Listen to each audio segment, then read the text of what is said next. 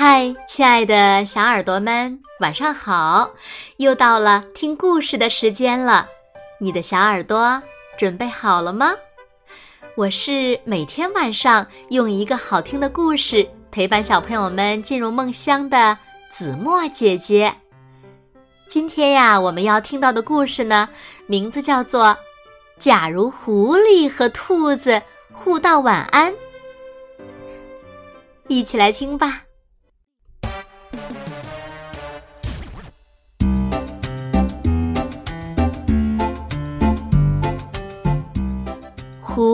和兔子互道晚安的故事呀，就发生在这里。在一个丘岗上，坐着一只焦急的小野兔。它急什么呢？原来呀，它出来蹦跶，找不着回家的路了。就在这个时候，一只大狐狸发现了它。悄悄的，悄悄的摸了上来。狐狸张开了利牙森森的大嘴。啊，停！不许吃我！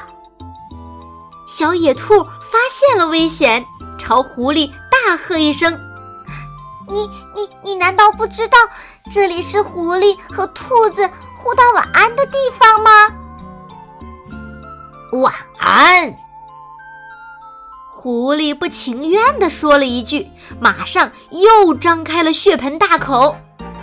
停！不许吃我！你难道不知道道过晚安之后还要讲一个睡前故事吗？狐狸开动脑筋想了一会儿，开口讲故事了。狐狸和兔子互道晚安的地方，有一只厚皮赖脸的小野兔坐在丘岗上。一只饥饿的狐狸从森林里出来觅食，碰到了这只野兔，并且向它道了晚安。接下来又给它讲了一个狐狸和兔子互道晚安的地方。狐狸和兔子互道晚安的故事，说完，狐狸就开始享用兔肉了。嗯，说到这里，狐狸龇牙咧嘴的准备开吃。停！不许吃我！你难道不知道讲完睡前故事以后必须送我上床的道理吗？也就是说，得先把我送回家。兔子说道：“嗯，这倒不错，哈哈哈哈！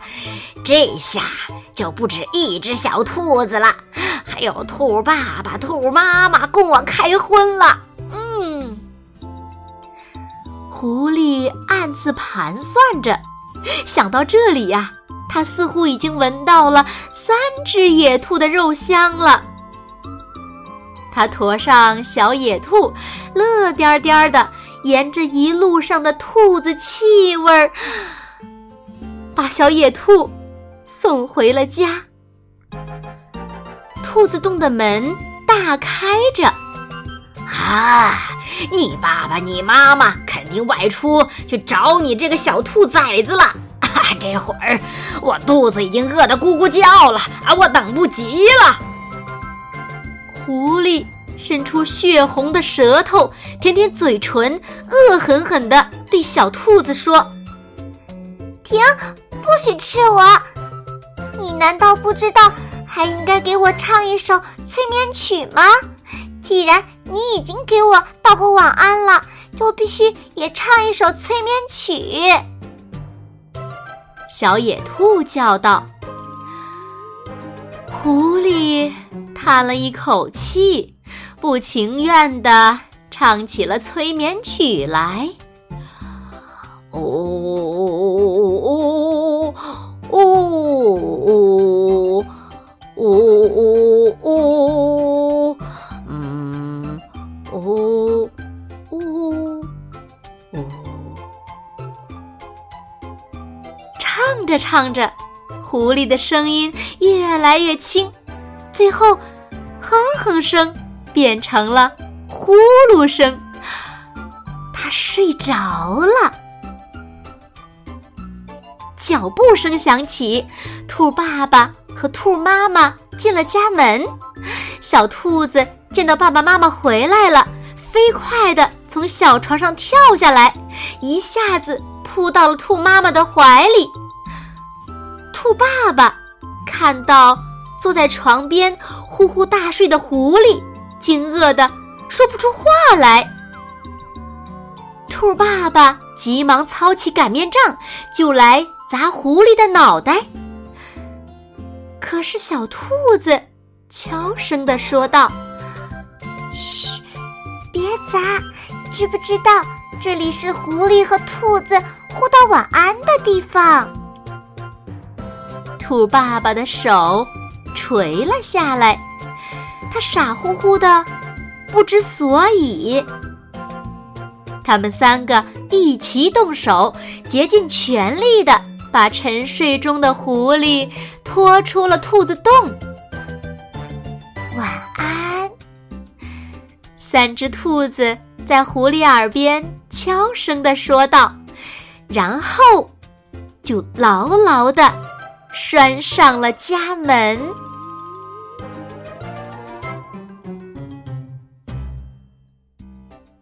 好了，亲爱的小耳朵们，今天的故事呀，子墨就为大家讲到这里了。那小朋友们，你们知道为什么小野兔没有被狐狸吃掉吗？它是一只怎样的小野兔呢？快快留言！告诉子墨姐姐吧。还有，通过今天的故事，你们懂得了一个什么道理呢？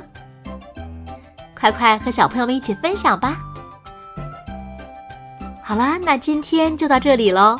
如果小朋友们喜欢听子墨讲的故事，不要忘了在文末点亮再看和赞，并且分享给你身边更多的好朋友，让他们呀和你一样。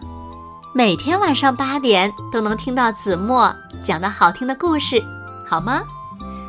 谢谢你们喽。那现在睡觉时间到了，请小朋友们轻轻的闭上眼睛，一起进入甜蜜的梦乡啦。晚安喽，好梦。